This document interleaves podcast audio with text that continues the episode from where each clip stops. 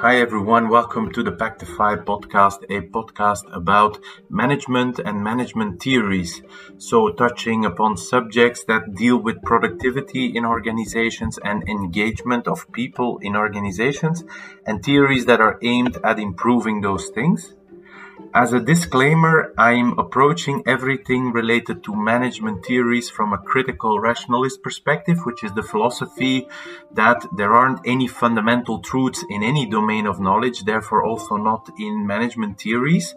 And so the best thing we can do is when we have a theory is to ask ourselves, how can it be improved? What problem is the theory solving? Why is it solving a problem? And through those questions, actually make progress in finding ever better theories and better understanding of what works and what doesn't work in management.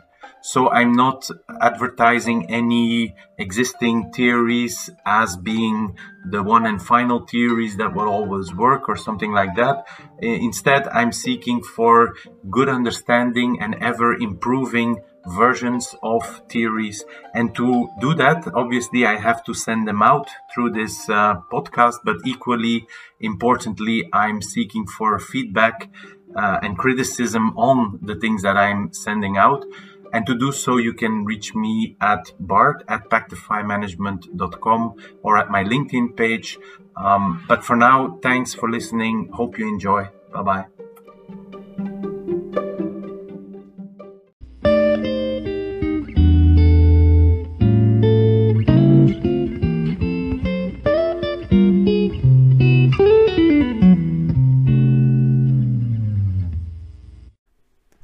Hi everyone, welcome to the podcast. Today I'll talk about the so called bucket theory of knowledge. It's a theory about how knowledge can be transferred from somebody who has the knowledge towards somebody who has to acquire the knowledge and learn something, therefore. It's a theory that was criticized by the famous uh, philosopher Karl Popper and um, actually replaced or improved by another theory uh, on the transfer of knowledge. Um, but it's an interesting one to first explain and then go into the the improvement uh, as brought upon by uh, Karl Popper.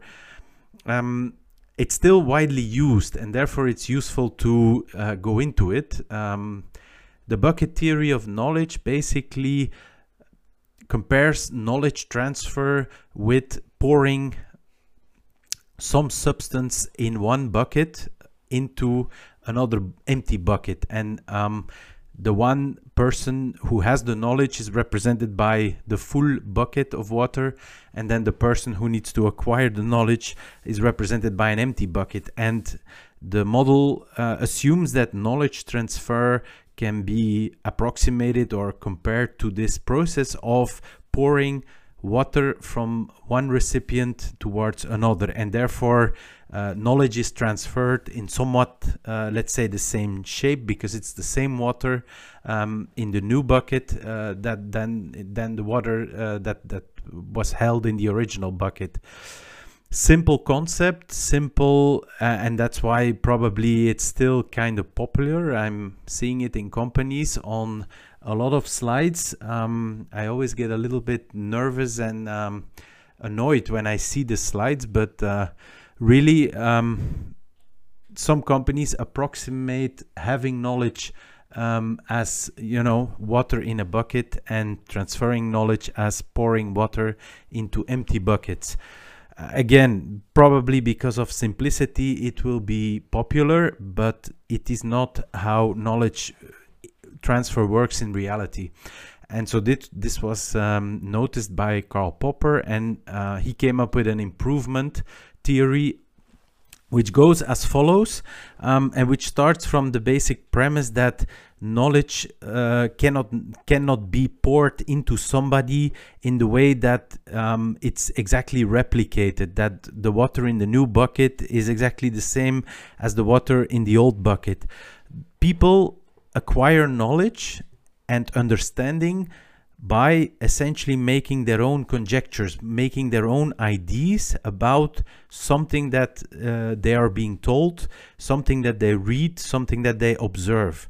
So there is no physical way to pour knowledge into somebody and assume that you have exactly transferred the substance of knowledge that you were holding into the brain or into the person um, to whom you want to transfer the knowledge it simply physically doesn't work that way. The person who needs to acquire the knowledge or needs to understand something will always have to start from own conjectures, own ideas, own theories about what he or she thinks she understands from what is being told, what is being observed, uh, or what is being read.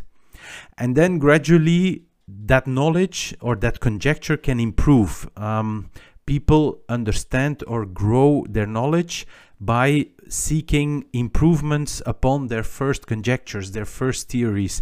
Um, they refute parts of it uh, because they test it uh, in practice, because they ask questions about it, uh, and they detect errors, um, things that are not correct uh, in the way that they have developed uh, an understanding or a theory and so they improve it. They replace it by by new pieces of knowledge. And so gradually knowledge is building up in the brain literally of the person who receives the knowledge who observes um, something being read or something being told to him or her and so this is a completely different um, perspective uh, for how you can transfer knowledge. Basically, it says that knowledge cannot be transferred in exactly the, sh- the same shape or form as it is held or held by the one who wants to transfer the knowledge. It's basically a process of evolution of ideas that occurs in the mind of somebody who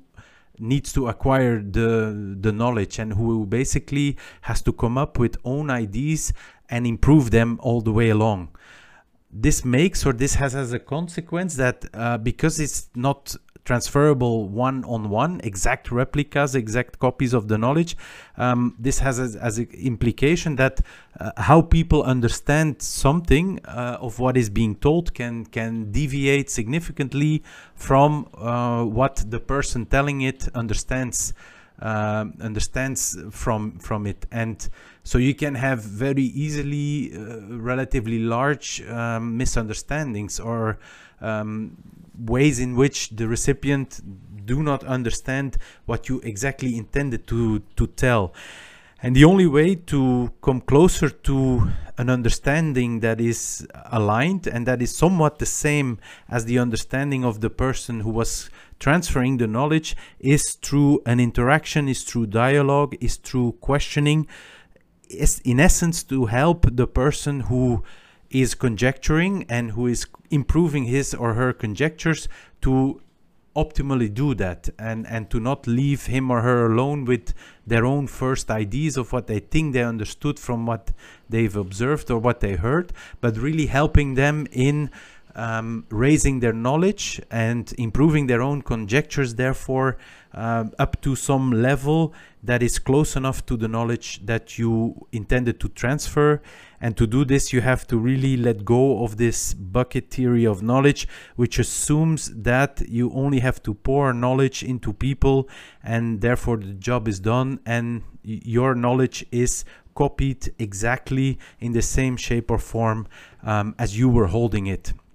So big fallacy um, may seem logical and simple, but I can assure you that the number of mistakes that we are making against uh, this fallacy is basically very high. And um, obviously, it takes effort uh, from your side if you want to convey knowledge uh, it takes effort to help somebody else in his or her conjecturing process. And I can imagine that it's uh, a nice idea to think that you only have to pour the knowledge in and therefore you only have to express your knowledge and then assume that the person gets it or the person understands it in the way that you understand it, that would be much easier because it would only be a one off effort uh, for telling people something and they would understand. Unluckily, this is uh, not, uh, or unfortunately, rather, this is not the case.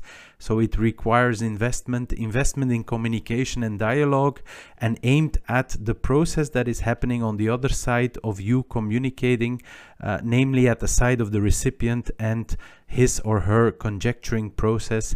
And depending on the type of knowledge you want to transfer and the person's appetite to understand it, that conjecturing process can either go smoothly and quickly and the knowledge transfer can be achieved uh, fairly easily, but um, it can also be a quite cumbersome process that takes time, uh, where eventually you'll get to some level of understanding that is uh, well enough or sufficiently high uh, to mimic uh, the understanding that you have, um, but that comes only with uh, enough investment uh, from your side.